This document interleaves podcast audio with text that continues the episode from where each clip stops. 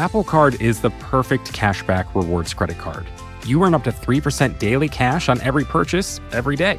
That's 3% on your favorite products at Apple, 2% on all other Apple Card with Apple Pay purchases, and 1% on anything you buy with your titanium Apple Card or virtual card number. Visit apple.co slash card calculator to see how much you can earn. Apple Card issued by Goldman Sachs Bank USA, Salt Lake City branch, subject to credit approval, terms apply.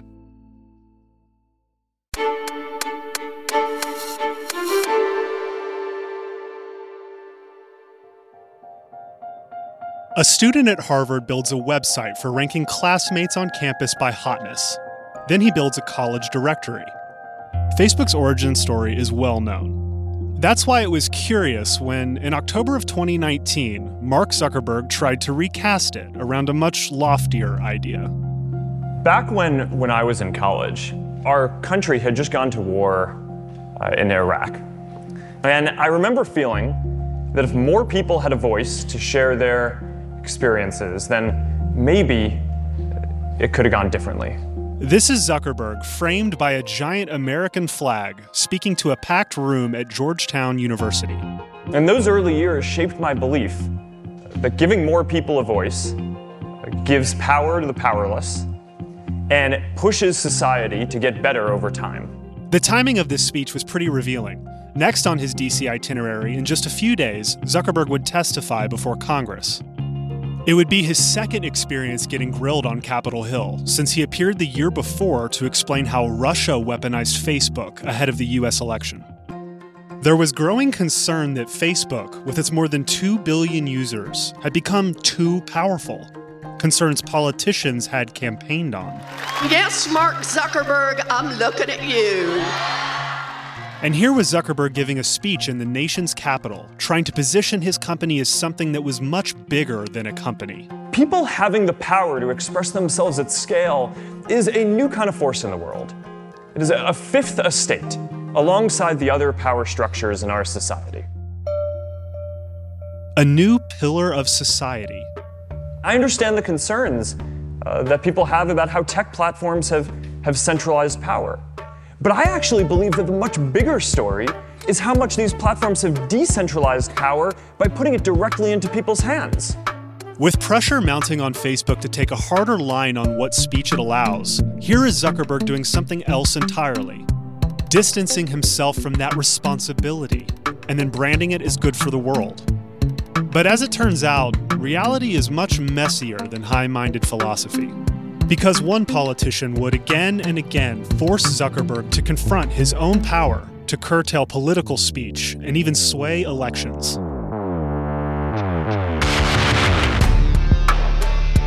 This is Land of the Giants. I'm Alex Heath. Today, the story of how Facebook comes to reckon with its own role in democracy.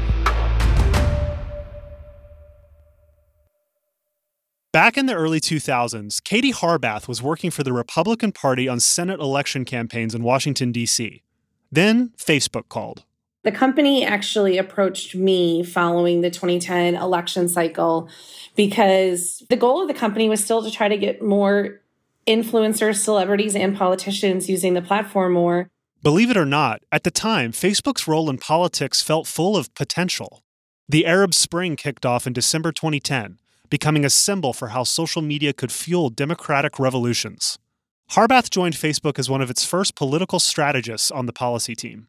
They knew that they were going to have, you know, more Republicans running for president in 2012 and President Obama would be running for reelection. Obama's 2012 campaign ended up being a wild success story for the company. His team used Facebook as a tool to find potential voters and tailor messages to key demographics. Facebook and the Obama administration were pretty cozy, basically right up to the 2016 election. Here's President Obama in June of 2016 hosting a panel at Stanford with none other than Mark Zuckerberg. There's a good looking group. And I could not wear a t shirt like Mark for at least another six months. But I will take off my jacket so that I don't, don't look too formal. Soon. Soon. soon. It's going to happen soon.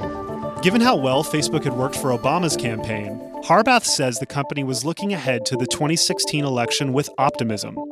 for history to mark 2016 as the Facebook election. We really wanted Facebook to be seen as this place where major conversations of things that were happening in the world were happening on the platform and that it was seen as a crucial tool that candidates needed to be using to engage with voters and something that if they weren't on, it would be much harder for them to win. And if 2016 was going to be the Facebook election, then Donald Trump would be the Facebook candidate. We need somebody that literally will take this country and make it great again. While Trump was known for his incessant tweeting, Facebook was actually the platform he relied on the most for his campaign. Here's Brad Parscale, the architect of Trump's digital campaign, talking to 60 Minutes in 2018. Twitter is how he talked to the people. Facebook was going to be how he won. The campaign's secret taking full advantage of Facebook's advertising system. Parscale says the campaign would test thousands of variations of ads every day, with each ad hyper targeting specific messages. Andrew Bosworth, who ran Facebook's ad platform at the time and is now the CTO of Meta, has said Trump ran the most effective Facebook campaign in history. But of course, it wasn't just ads. Trump also used Facebook to talk directly to his voters. We really didn't start to see some of these really difficult conversations around candidate and politician speech until December of 2015. That was when then candidate Trump posted something that would push Facebook into an uncomfortable and new kind of political position. Donald J. Trump is calling for a total and complete shutdown of Muslims entering the United States. I do think that was a turning point, just in that one, we hadn't had somebody post something like that that was in that kind of position before that we would have had to take punitive action. That's Crystal Patterson, a former Democratic lobbyist for Facebook who joined in 2014. We'd have members of Congress who would block people from their pages. And it was like, is that legal? Those are the kinds of questions we were grappling with. Not what do you do when the leading candidate for president posts an attack on an entire, the biggest religion in the world? Like, uh, you know, what do you do with that? Exactly. This Trump post was a big deal inside Facebook. Many employees had never grappled with this possibility that their platform could be used to stoke division like this by a presidential candidate. And Trump's video targeting a religious group seemed to directly violate Facebook's rules. Internally, Facebook employees pushed Zuckerberg to take the post down. This was something that would be removed if it came from a regular user. Shouldn't the rules be the same for an especially powerful person? But Zuckerberg refused. Instead, he wrote on his public Facebook page, quote, if you're a Muslim in this community, as the leader of Facebook, I want you to know that you are always welcome here. He was no fan of Trump, but pulling down speech by a major political candidate was not something to be taken lightly. The episode brought up a bigger question about what Facebook's role was in the democratic process. Here's Katie Harbath. There were a lot of questions about what role should a tech company have overall in moderating any of this sort of political debate. And so any decision around taking anything down would have been incredibly precedent setting. The decision not to touch Trump's post, that was also precedent setting. Crystal Patterson. I'll just speak for myself. Like it was the first time I felt like we were being, what's the word, pliable with how we were going to apply the community standards. I used to be able to tell you chapter and verse what would be okay and what wouldn't on the platform. And now all of a sudden, this felt like the target was moving a little bit. And the, the rub was that we were doing it for someone who had had real impact. This Trump post would have a real impact on Facebook's policies, too. The company started carving out an exception to its rules called newsworthiness. The gist if a piece of content broke its rules but was deemed historically significant or of public interest, Facebook would leave it up. So funny. I, I, sound probably like more of an apologist than I am, but I think there's a real effort to try to not be a factor in these debates. Like they'd rather keep hands off as much as possible. But that hands off approach, it wouldn't be easy for Zuckerberg to maintain. Because, of course, what happened next was Donald Trump became more than just a presidential candidate. We sat here 12 hours ago and we looked at an electoral map that seemed impossible. CNN can report that Hillary Clinton has called Donald Trump to say that she will not be president. The shockwaves are already being felt around the globe. On November 10th, 2016, Zuckerberg sat down for an interview at the Techonomy conference in California. It was on this stage that Zuckerberg would say something that would haunt him for years. Personally, I think uh, the the idea that uh, you know fake news on Facebook, uh, of which you know it's a it's a very small amount of of, um, of the content, uh, influence the the election in any way. I think is a, a pretty crazy idea. Even before the full scope of Russia's meddling on Facebook was known, questions were being raised about the company's role in the victory of Donald Trump. One part of this that I think is important is we really believe in in people, right? And and that they can like you don't generally go wrong when you trust that people understand what they care about and what's important to them, and uh, and you build systems that reflect that. Things had in fact gone very wrong. How much revenue did Facebook earn from the user engagement that resulted from foreign propaganda? So wrong that two years later, Zuckerberg would be hauled before Congress for the first time. One of my greatest regrets in running the company is that we were slow in identifying the Russian information operations in 2016. Russian backed operatives had used Facebook to the fullest extent to stoke division in the United States leading up to the 2016 election. They made Facebook pages with names like Army of Jesus and paid for ads comparing Hillary Clinton to Satan. They even set up real life, dueling protests using Facebook events. Facebook admitted it sold at least $100,000 worth of Russian ads. And the spread of regular content was much bigger.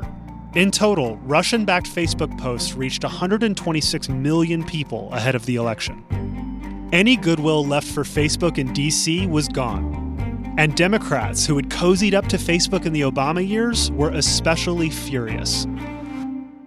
Safe to say, the Facebook election hadn't gone the way the company thought it would. I just felt culturally the organization was in quite a shell shocked state, quite a defensive um, sort of crouch. This is Nick Clegg. He joined in late 2018 to lead Facebook's policy and communications teams. He's now the company's president of global affairs, reporting directly to Zuckerberg. Clegg isn't your typical Silicon Valley executive. He was the deputy prime minister of the UK from 2010 to 2015. Then he lost his seat in parliament entirely in 2017. And Facebook came calling. My first conversation with Sheryl Sandberg, I remember I was sort of halfway up a mountain in the Alps on a hiking holiday. And um, I mean, I, it was so sort of left field from my point of view that I just, I said, no, there's no way I'm going to go work at Facebook and move to California. Uh, but um, Sheryl is persuasive and persistent. Sheryl Sandberg was once the second most powerful person at Facebook. In 2008, she became the chief operating officer. And in early 2022, she announced she was leaving. While it wasn't clear to the outside world at the time, her hiring of Clegg was a key step in setting up her departure. Before Clegg, Sandberg had been the top political figure at the company. But with Facebook's reputation in shambles, it was time for someone else to step in and reset things. I came to this company partly because I said to Mark, you know, in all our endless conversations before I joined, your fundamental problem is the people's perception of your power. The perception that Zuckerberg has too much of it, that is. Not an unreasonable take. Let's talk about why Mark Zuckerberg is uniquely powerful for a second. It's because he essentially can't be fired. Zuckerberg owns a special class of company stock that effectively gives him majority voting power over all company decisions, including acquisitions or who sits on the board of directors. It's a strategy he borrowed from the co founders and former leaders of Google, Larry Page and Sergey Brin. Zuckerberg has shown no desire to give away his voting control or his CEO title. But around the time that Clegg joined, he was looking for a way to offload something else. I understand that, that, that people are concerned about how much control we have over how people communicate on our services. And frankly, I don't think that we should be making so many important decisions about speech on our own either. So that's why we're establishing an independent oversight board for people to appeal our content decisions. Enter the Oversight Board. That's how Zuckerberg described it at his Georgetown speech. The idea was the Oversight Board would function like a Supreme Court for Facebook. It would be staffed by people who weren't Facebook employees and be able to make binding judgments on certain kinds of content decisions. If Zuckerberg was Facebook's executive branch, this would be his version of checks and balances. Facebook would fund the board, but would do it through a trust so that once it was set up, the company couldn't meddle.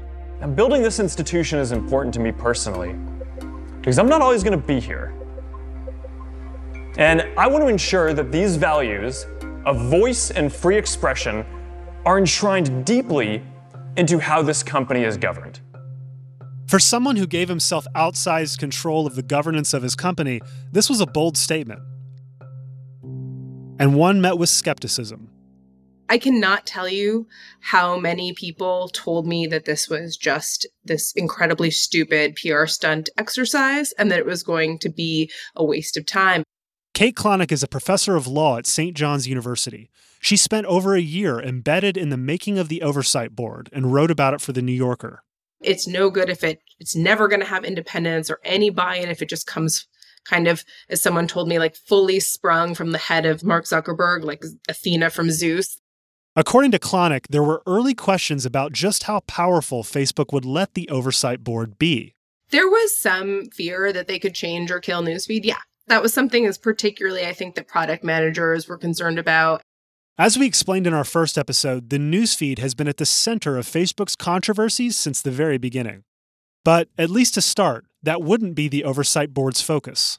After over a year of talking to human rights and policy experts around the world, the oversight board's initial remit was narrowed to this. It would offer the final word on cases where Facebook users appealed the company's decision to remove their content. Facebook itself could also refer content decisions to the board for advice, though the board's recommendations wouldn't be binding.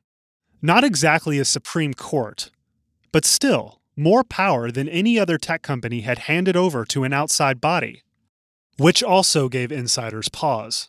There is something about not opening the door that means that you can control the message and that you can control the image of your product. And the second you start a dialogue, you open yourself up to more liability and you open yourself to disappointing people and people having expectations of you and you not meeting them. So, why open yourself up to this kind of scrutiny? Nick Clegg has some thoughts. Keep in mind, this is his boss he's talking about. He is immensely reluctant to deploy the very considerable power he has to curtail, marshal, limit, curate human speech. I think he's almost intuitively, and it's very smart, is he understands that the very act of doing what he's often pressed to do will only exacerbate people's concerns about unaccountable power it's not necessarily altruistic. It's also a giant shit sandwich he has to eat every day. like, who wants to eat that every day? No one wants to eat that. Zuckerberg was no longer just a tech CEO. Being the leader of his so called fifth estate, it made him a political lightning rod. And all of this, according to Clegg, was distracting. I think we'd found through the Trump years that it had a somewhat paralyzing effect on the whole of the kind of senior leadership of the company every time these blowups happen. And look, you know, Mark has to run a company. His great passion and, and expertise is on the sort of product side of things. The oversight board would help make some of the most controversial content decisions at Facebook. But the board would take another two years to set up. Two more years of Trump in the highest office. After the break, Zuckerberg is drawn back into the responsibility he wanted out of.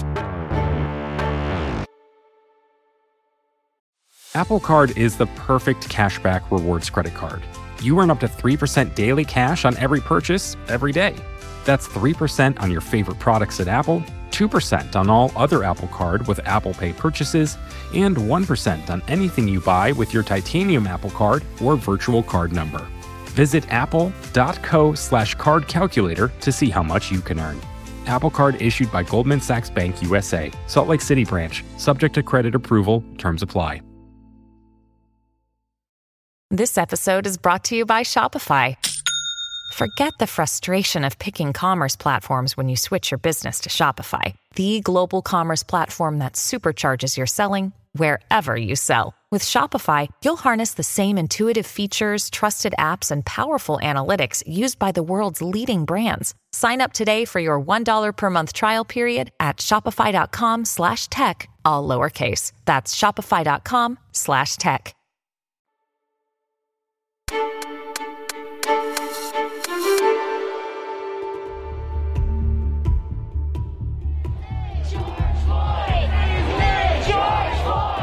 In May 2020, George Floyd was murdered in Minneapolis by police. Protesters gathered around the country to express their grief and outrage. President Trump, of course, weighed in online.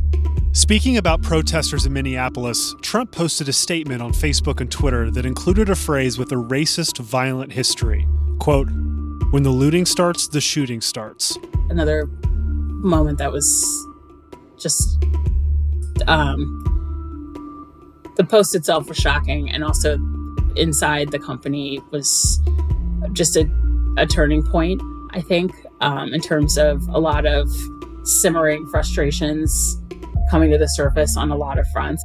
Crystal Patterson again, then still working on Facebook's policy team. And also at that point, we hadn't hit January 6th yet, but we knew Trump's supporters are empowered when he makes comments like that um, to take action. And it, maybe it wasn't shooting, but you know they just feel kind of the moral authority to go out and, and push the language that he uses too. If you hear it from the leader of the free world, it must be okay to say, and say it with your whole chest. It felt to many inside Facebook that Trump's statement put the lives of Americans, particularly black Americans, in danger. Once again, Facebook had to decide what to do about Trump, but this time he was the president. Nick Clegg was in the room for the debate. Here's how he described the arguments for and against taking the post down. The argument for was that it was a post that could be interpreted as kind of crossing a line in terms of inciting violence.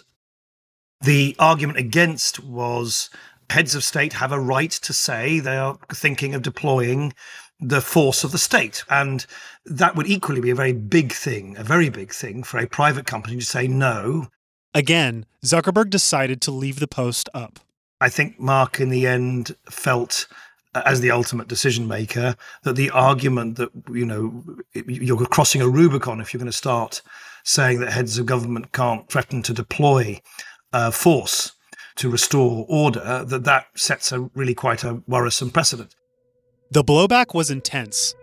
Hundreds of Facebook employees staged a virtual walkout to protest the decision, posting messages about it on Twitter. To this day, it's the most public display of dissent from within the company. Later that week, Zuckerberg doubled down on his decision in a tense town hall meeting with employees. They were livid and pressed Zuckerberg. He said he didn't read Trump's comments as a dog whistle for vigilante violence, despite the history of the phrase.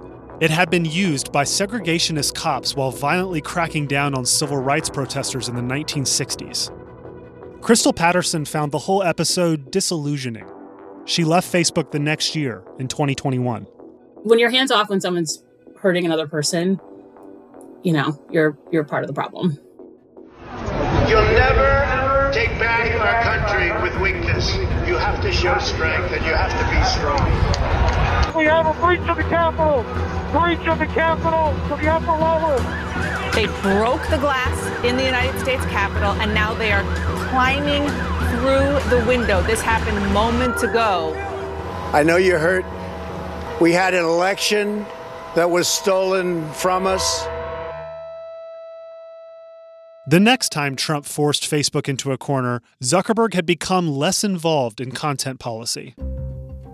This time, what to do about Trump and the January 6th insurrection would fall to Nick Clegg.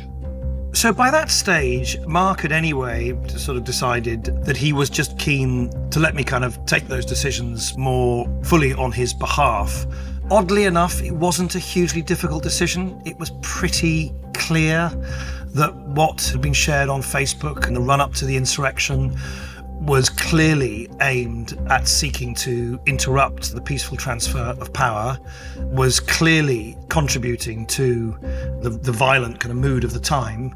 And so it wasn't actually a very complicated question about that, that, that this was just simply not something that we want on our platform. Trump crossed a line the company believed he had not crossed before, past the point of newsworthy and into dangerous and in that sense was a classic example of exactly the limits to the kind of ethos that Mark set out in the Georgetown speech. Of course, there are limits to, to speech. In retrospect, Clegg makes the decision to ban Trump sound simple and definitive, but it was actually a series of escalating decisions. First, during the insurrection on Wednesday, Facebook removed the video Trump posted in which he told rioters to go home but also said, quote, "We had an election that was stolen from us."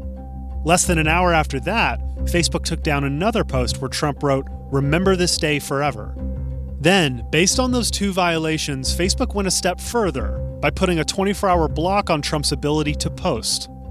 It was the next day, on January 7th, when Zuckerberg announced that the company was banning Trump indefinitely. But Clegg wasn't the only one who'd be on the hook for this decision. Of course, we wanted to see whether our approach made sense, so we referred it to the uh, Oversight Board, which had just started taking cases in October, a few months before. Yes, there was a fear that we would be, I would be used as a PR object. That's Julie Owono, a member of the Oversight Board. We left off with the board when it was just an idea. Now it was real. Owono is the director of a nonprofit called Internet Without Borders. Her colleagues on the board include the former Prime Minister of Denmark and a Nobel Peace Prize laureate. And they were all wading into the most controversial, high profile content decision in Facebook's history. It's former President Trump, you know? There was an election, and a significant part of the American electorate voted for him. So, who are we to come into this conversation? But what I appreciate is that the conversation was not about the election, was not about our role. We focused on the rules. What are the rules on Facebook and also beyond Facebook and international human rights law that could justify or not what has happened? The board ultimately agreed that Trump had violated Facebook's rules, but it took issue with Facebook's ban being indefinite. It just didn't make sense, like a judge sentencing someone to jail for an undetermined amount of time. Oversight Board member Julie Owono. We told them that the indefinite aspect of the sanction, we didn't find that anywhere in the text, in the community standards, in the terms of services of the company. And so we said, this is totally arbitrary. You cannot come up with indefinitely. So give us a deadline. The board kicked the decision back to Facebook, pushing it to clarify whether Trump would be permanently banned or not. I mean, they quite sensibly sort of slightly ducked the, the issue, but they equally made valid criticisms that the way in which we had announced and explained our decision making wasn't entirely sort of precise enough and in conformity enough with published rules. We arrived at this decision to uh, suspend him for uh, two years, and he will come back onto the platform in January. January 2023, depending on one thing. They will do an assessment an impact assessment of potential on human rights and, and potential violation of the community standards that this return would could represent. According to Facebook, this report will measure whether the risk to public safety has receded. If Facebook determines that Trump's rhetoric continues to be a threat, it could re extend its ban. Two things are true here. Yes, the Oversight Board pushed Facebook to more clearly define how it handled Trump. But this Trump case also showed just how far the Oversight Board has to go before it's anything like a Supreme Court. Because something else came up when the board got involved. When we were working on the Trump case, we did ask the company whether or not, uh, you know, that there was exemptions for this particular profile. The board's question to Facebook was Did the company have some internal rule about how it treated high profile people differently than everyone else? A list, maybe, of users evaluated with extra care? Facebook said yes. They just told us, you know, it's just a few, just a few people. It's not just a few people, though. no, it's not. The program was called Crosscheck. In a published report, the board said that Facebook first told them this program had only applied to a quote, small number of decisions. But then, a former Facebook product manager named Frances Haugen leaked documents revealing that in 2020, the program actually covered 5.8 million accounts, most of which were celebrities and politicians. If you were on the list, you weren't subject to the same rules as everyone else. After Haugen revealed the full scope of Crosscheck, the board said Facebook acknowledged that the phrase small number was misleading. This all hits home a truth about the Oversight Board for now, Facebook is still ultimately the one with the power. Here's Nick Clegg again. So, I, I, look, it, it is not a Supreme Court. You know, in a sense, it's unfortunate that people keep using that analogy. It is the Facebook Oversight Board. It is what it says on the tin. I think what it has done within the parameters that were set at the outset has way exceeded my expectations. The thing is, even though the board is limited in what it can do now, both Facebook and the board want its power to expand over time. The company just gave the board another $150 million. I asked Julie Owono what specific power the board might push for next. So, we haven't in the past shied away from talking about things that we were not supposed to talk about initially. That includes algorithms. But wanting that power and getting it from Facebook, those are different things. In the meantime, this topic of algorithms, how Facebook and Instagram decide what we see in our feeds, that's where we want to turn to next. Because right now, Zuckerberg is making a fundamental pivot to a new kind of social media a feed that places even more power in his company to determine what we see. In our fifth episode, Facebook defined an era of social media built on our connections, our social lives. We're watching that era come to a close. So, what is next?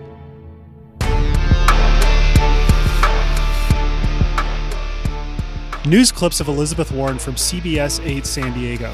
Trump election clips from Morning Joe, CNN, and CBS This Morning. George Floyd protest clip from the Associated Press. January 6 news clips from CNN and CBS News. Congressional clips from C SPAN. Land of the Giants, the Facebook meta disruption, is a production of Recode, The Verge, and the Vox Media Podcast Network. Megan Cunane is our senior producer. Oluwakemi Aladesui is our producer. Production support for this episode from Cynthia Betubiza. Jolie Myers is our editor. Richard Sima is our fact checker. Brandon McFarland composed the show's theme and engineered this episode. Samantha Oltman is Recode's editor in chief. Jake Kastrenakes is deputy editor of The Verge. Art Chung is our showrunner. Nishat Kurwa is our executive producer. I'm Alex Heath. If you like this episode, please share it and follow the show by clicking the plus sign in your podcast app.